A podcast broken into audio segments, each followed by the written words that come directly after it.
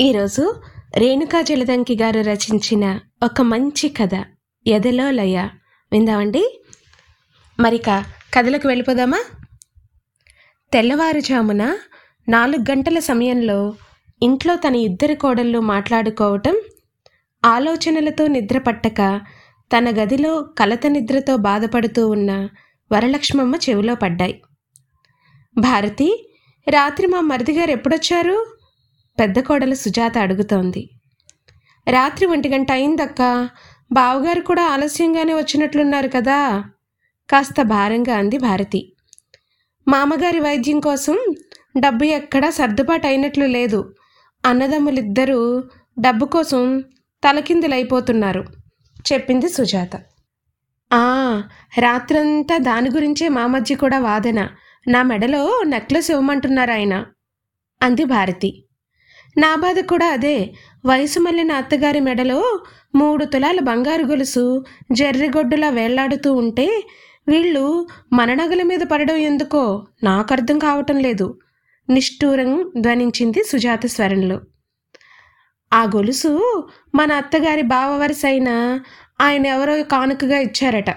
బహుశా లవరేమో. ఆయన పోయి యాభై ఏళ్ళైనా ఆయన గుర్తుగా ఎన్ని కష్టాలు వచ్చినా ఆ గొలుసు తీయలేదట ఆవిడ. అంతెందుకు? ఇప్పుడు మామగారు వైద్యం డబ్బుల కోసం మనం ఇంత ఇబ్బందులు పడుతున్నా ఆవిడ ఉలుకు పలుకు ఉందేమో చూడు. మనిషికి బాగోలేకపోతే జ్ఞాపకాలు జీలకర్రలు అంటూ కూర్చుంటే ఎలా? కోడళ్ళ ఇద్దరి మాటలు గదిలో నుండి వింటున్న వరలక్ష్మమ్మ కళ్ళల్లో నీళ్ళు తిరిగాయి. తన భర్త రెండు రోజుల క్రితం యాక్సిడెంట్కు గురై హాస్పిటల్లో ఉన్నాడు. కొడుకులిద్దరూ ఆయనకు తోడుగా హాస్పిటల్లో ఉండగా ఇద్దరు కోడళ్ళ వ్యంగ్యత ఆమెను సందిగ్ధంలో పడేసింది. రాఘవా నన్ను క్షమిస్తావా? అనుకుంటూ ఆమె తన మెడలో ఉన్న గొలుసుపై చేయి వేసింది. అవి వరలక్ష్మి మొదటి పెళ్ళిచూపులు ఏదో తెలియని భయం. గుండెల్లో గుబులుగా మనసులో అలజడిగా ఉంది. ఇదే మాట స్నేహితురాలితో అంటే పెద్దగా నవ్వింది. ఇదే మాట స్నేహితురాలితో అంటే పెద్దగా నవ్వి నీకు ఇవి మొదటి పెళ్ళి చూపులు కాబట్టి అలా ఉంటుంది. తర్వాత కట్న కానుకల విషయంలో వాళ్ళ బేరసారాలన్నీ చూశాక రాను రాను ఎలాంటి ఫీలింగ్స్ ఉండవు. నువ్వు తెగ నచ్చావు అన్నవారే ఓ ఉంగరం దగ్గరో బంధువులకు పెట్టే చీరసారల విషయంలోనో నిర్దాక్షిణ్యంగా నీతో ముడిపడవలసిన అనుబంధాన్ని వదులుకుంటుంటే నువ్వు కూడా ఇలాంటి సున్నితమైన భావాలకు దూరం అయిపోతాం అని హితబోధ చేసింది. మరో విషయం చెప్పనా? అందరూ అబ్బాయికి అమ్మాయి నచ్చిందా అని అడుగుతారు. కానీ అమ్మాయికి అబ్బాయి నచ్చడం కూడా అంతే ముఖ్యమని అనుకోరు. నీకు ముందు ముందు అర్థమవుతుందిలే. స్నేహితురాలి మాటలకు ఇంకా బెంబేలెత్తిపోయింది వరలక్ష్మి. వచ్చేవారు ఎలాంటి వారై ఉంటారో తన ఇంట్లో ఏకైక సంతానం కావటంతో గారాభంగా పెరిగింది. అసలు ఓ కొత్త ఇంటికి వెళ్ళి ఆ ఇంట్లో ఉండాలంటే వారి అభిరుచులు అలవాట్లతో తను సర్దుకుపోవాలి. ఇలాంటి భయాలు ఎన్నో సందేహాలు మరెన్నో ఎదురు చూసిన రోజు రానే వచ్చింది. అబ్బాయితో పాటు అబ్బాయి తల్లి తండ్రి మేనమామ తన భార్యతో కలిసి వచ్చారు. తల్లి పార్వతమ్మ స్వీటు హాటు చిన్న చిన్న ప్లేట్లలో ఉంచి అన్నీ పెద్ద పిల్లల్లో ఉంచి అందరికీ ఇచ్చి రమ్మనడంతో వరలక్ష్మి భయం భయంగా ముందుకు అడుగు వేసింది.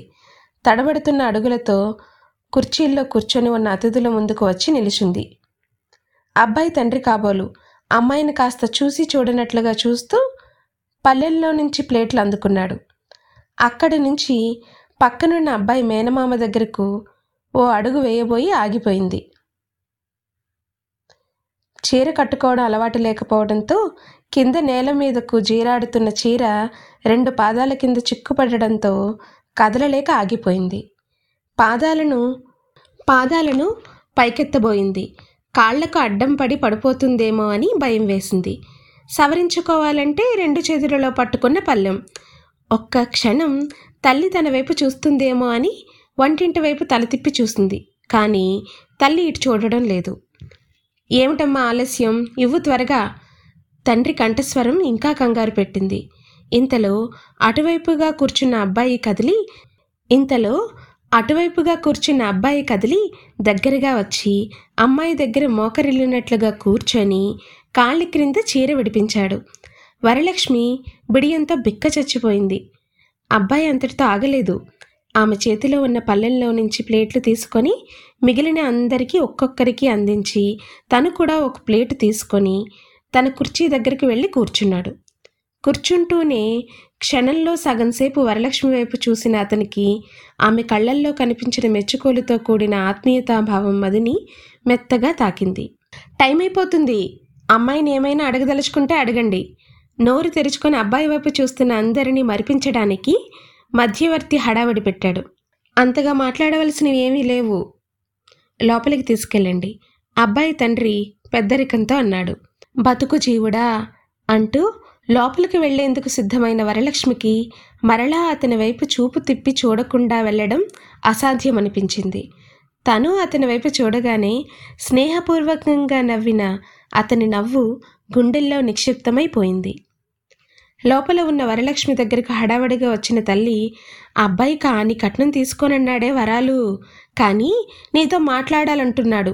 నువ్వు ఓ పది నిమిషాలు కాగానే అబ్బాయి కదిలినా కదలకపోయినా బయటకు వచ్చే హెచ్చరికగా అంది. వరలక్ష్మికి తన గుండెలే తనకే స్పష్టంగా చెవిరిలో మారుమోగసాగింది మీకు నేను నచ్చానా అండి? అతని మృదు గంభీర స్వరం ఆమెకు నల్లనయ్య కమ్మని వేణుగానల్లా వినిపించింది. నిజమే అతను చామన ఛాయ కంటే కాస్త తక్కువ రంగులో ఉన్నాడు. కానీ అప్పటికే ఆకర్షణీయమైన అతని రూపం ఆమె మనసు మారుమూలలో ముద్రించబడింది. చెప్పండి వాస్తవానికి నేను మీతో మాట్లాడాలన్నది ఇందుకే. ఎందుకంటే పెద్దవాళ్ళు మిమ్మల్ని అడుగుతారని నేను నాకు నమ్మకం లేదు. ఆమె నోరు పెగల్లేదు. ఎలా చెప్పాలి? ఈసారి మరలా నచ్చానా అని అడిగితే తల ఊపి అంగీకారం తెలపచ్చు. కానీ ఇలా నోటితో నచ్చారు అనటం ఎలా? వరలక్ష్మి ఆలోచనలో పడిపోయింది. ఇంతసేపు చెప్పడం లేదంటే మీకు నేనంటే ఇష్టం లేదన్నమాట నిరాశగా అన్నాడు. అయ్యో లేదండి గబుక్కునంది కంగారుగా. మరి చెప్పరేంటి? అన్నాడు అతను. ఏం అడిగారు మీరు? మెల్లగా అంది. నేను మీకు నచ్చానా? చటుక్కుని చేతులతో ముఖం కప్పుకుంది. వరాలు? బయట నుంచి తల్లి పిలుపు విని గబుక్కును పరుగు తీయబోయింది. ఉత్తరం రాస్తాను. రిప్లై ఇస్తారా? వెనక నుండి అతని స్వరం గాభరాగా ధ్వనించింది. మరోసారి అతన్ని చూడాలనిపించి వెనక్కి తిరిగి అతని వైపు ఆరాధనాపూర్వకంగా చూస్తూ తల ఊపి లోపలి గదిలోకి వెళ్ళిపోయింది. ఆ తర్వాత చకచక అన్ని విషయాలు మాట్లాడుకోవటం సంబంధం కుదుర్చుకోవటం జరిగిపోయాయి. మరో నాలుగు నెలల పాటు ముహూర్తాలు లేవని ఇంత ముందుగా ముహూర్తాలు పెట్టుకోకూడదని పురోహితుడు చెప్పడంతో పెద్దలంతా మరో రెండు నెలల తర్వాత ముహూర్తం పెట్టుకుందామని అనుకున్నారు. పెళ్ళి చూపుల నుంచి వెళ్ళిన నాలుగో రోజు రాఘవ నుంచి వరలక్ష్మికి ఓ ఉత్తరం. ప్రేమసిరాతో అనురాగ కళాన్ని నింపి మనసు కాగితం మీద రాసి మనసునే కానుకగా పంపించాడేమో అని ఇంత గొప్పగా ఉంది ఆ ఉత్తరం. తిరిగి అంతకు మించిన సమాధానం ఇవ్వకుండా ఉండలేకపోయింది వరలక్ష్మి. ఉత్తరం చేరగానే మరలా రాఘవ నుంచి మరో ఉత్తరం. ఇద్దరి అభిరుచులు ఒక్కటే. ఇద్దరి అభిప్రాయాలు ఒక్కటే. ఇద్దరి ఆశయాలు ఒక్కటే. ఇద్దరి గమ్యం ఒక్కటే. ఒకరికొకరు విడదీయలేనంతగా వారిద్దరి మనసులు పెనవేసుకుపోయాయి. ఒకసారి రాఘవ తన తల్లిని తీసుకొని వచ్చి వరలక్ష్మిని చూసి వెళ్ళాడు. ఓ రెండు నెలలు గడిచిపోయాయి. మరో పదిహేను రోజులు తర్వాత ముహూర్తాలు పెట్టుకుందామని ఇరు పెద్దలు అనుకున్నారు. కానీ విధి వారి జీవితాల్ని అనుకోని మలుపు తిప్పింది. ఓ రోజు పొలం నుంచి వచ్చి కాస్త అలసటగా ఉందంటూ మంచం మీద కళ్ళు మూసుకొని పడుకున్న వరలక్ష్మి తండ్రి రామారావు నిద్రలోనే హార్ట్ అటాక్తో చనిపోయారు. వరలక్ష్మి సావిత్రమ్మ ఆ విషయాన్ని ఎలా జీర్ణించుకోవాలో తెలియక బాధతో కుప్పకూలిపోయారు. సంబంధం కుదుర్చుకొని ఓ బంధుత్వం ఇరు కుటుంబాల మధ్య మున్ముందు ఏర్పడుతోంది కాబట్టి రాఘవ ఊరికి ఈ దుర్వార్త చెప్పేందుకు మనిషిని పంపించారు. తెల్లవారేసరికల్లా రాఘవ ఒక్కడే వరలక్ష్మి వాళ్ళ ఊరు చేరుకున్నాడు. సమయానికి రాఘవ తల్లిదండ్రులు కాశీకి వెళ్ళి ఉండడంతో అన్ని ఏర్పాట్లు తనే దగ్గరుండి చూసుకున్నాడు. మగ పిల్లవాడు లేకపోవడం దగ్గర బంధువులు అంత్యక్రియలు చేయడానికి తటపిటాయిస్తూ ఉండడంతో అన్నీ తానే ఏర్పాట్లన్నీ చూసుకున్నాడు. రామారావు గారికి అంత్యక్రియలు చేశాడు. పదకొండవ రోజు కర్మక్రతువులు కూడా తానే చేశాడు. ఇంత కథ ఉందా అత్తగారి వెనుక? ఇదంతా సరే ఆ గొలుసెక్కడిది? కథంతా విన్న భారతి కుతూహలంగా అడిగింది. నాకు ఇంతవరకే తెలుసు భారతి ఆ రాఘవ అనే ఆయన పెళ్ళి కాకుండానే కేవలం పెళ్ళి సంబంధం నోటి మాటలతో కుదుర్చుకున్నందుకే అంత కట్టుబడి అల్లుడిగా అంత్యక్రియలు కర్మక్రతువులు చేశాడని అప్పట్లో బంధువులందరూ గొప్పగా చెప్పుకున్నారట. ఇదంతా నిన్న అమ్మని అడిగితే చెప్పింది అని సుజాత చెప్పింది. అర్ధరాత్రి దాహంగా అనిపించి నిద్రలేచి వంటింట్లోకి వెళ్ళబోతూ తన కథ వేరే వారి నోటుగుండా వింటున్న వరలక్ష్మమ్మకు ఒక్క క్షణం ఊపిరాడనట్లుగా అనిపించింది. గత స్మృతులు మెదడు మీద తేనెటీగల్లా వేగంగా దాడి చేశాయి. ఆ రోజు కర్మక్రతువులు అయ్యాక ఊరు వెళ్ళిన రాఘవ రెండు రోజులకే ముఖం వేలాడేసుకొని తిరిగి వచ్చాడు. వరలక్ష్మి కంగారు పడిపోయింది. ఏమైంది రాఘవ? ఆందోళనగా అడిగింది. రాఘవ అన్న పిలుపు కూడా రాఘవ బలవంతం చేయడం వల్లే అలవాటు చేసుకుంది. మీ నాన్నగారు అంత్యక్రియలు చేశానని అమ్మకు బాగా కోపం వచ్చింది లక్ష్మి. మీరేదో నన్ను మీ ఆధీనంలోకి తీసుకుంటున్నారన్నట్లుగా బాధపడిపోతుంది. అసలు ఈ పెళ్ళి జరగడానికి వీల్లేదంటుంది. నేను ఒప్పుకోలేదని అన్నం నీళ్ళు మానేసి మంచం పట్టింది. ఏం చేయడానికి పాలుపోవడం లేదు. బెంగగా అన్నాడు. అలా రాఘవుని ఎప్పుడూ చూడని వరలక్ష్మి మొదటిసారిగా ఒక్క ఉదుటిన లేచి రాఘవుని కౌగులించుకొని బావురుమంది. ఏడవకు లక్ష్మి అమ్మను ఒప్పించే బాధ్యత నాది. మనల్ని ఎవ్వరూ వేరు చేయలేరు. భయపడకు. ఆప్యాయంగా దగ్గరకు హత్తుకొని ధైర్యం చెప్పాడు. వరలక్ష్మికి ఏమాత్రం ధైర్యం చిక్కడం లేదు. మానసికంగా ధైర్యం కోల్పోయిన వరలక్ష్మికి రాఘవ చెప్పిన విషయం మరింత నిరాశ నిస్పృహలకు గురిచేసింది. ఎంత నిగ్రహించుకుందామన్నా ఏడుపు ఆగడం లేదు. బేలగా కదిలిపోతున్న వరలక్ష్మిని ఎలా ఓదార్చాలో రాఘవ్కు అర్థం కాలేదు. అమ్మను నేను ఒప్పిస్తాను లక్ష్మి. కాకపోతే సమయం పడుతుంది. నా మీద నమ్మకం ఉంది కదా నీకు? వరలక్ష్మి కళ్ళల్లోకి సూటిగా చూస్తూ అడిగాడు.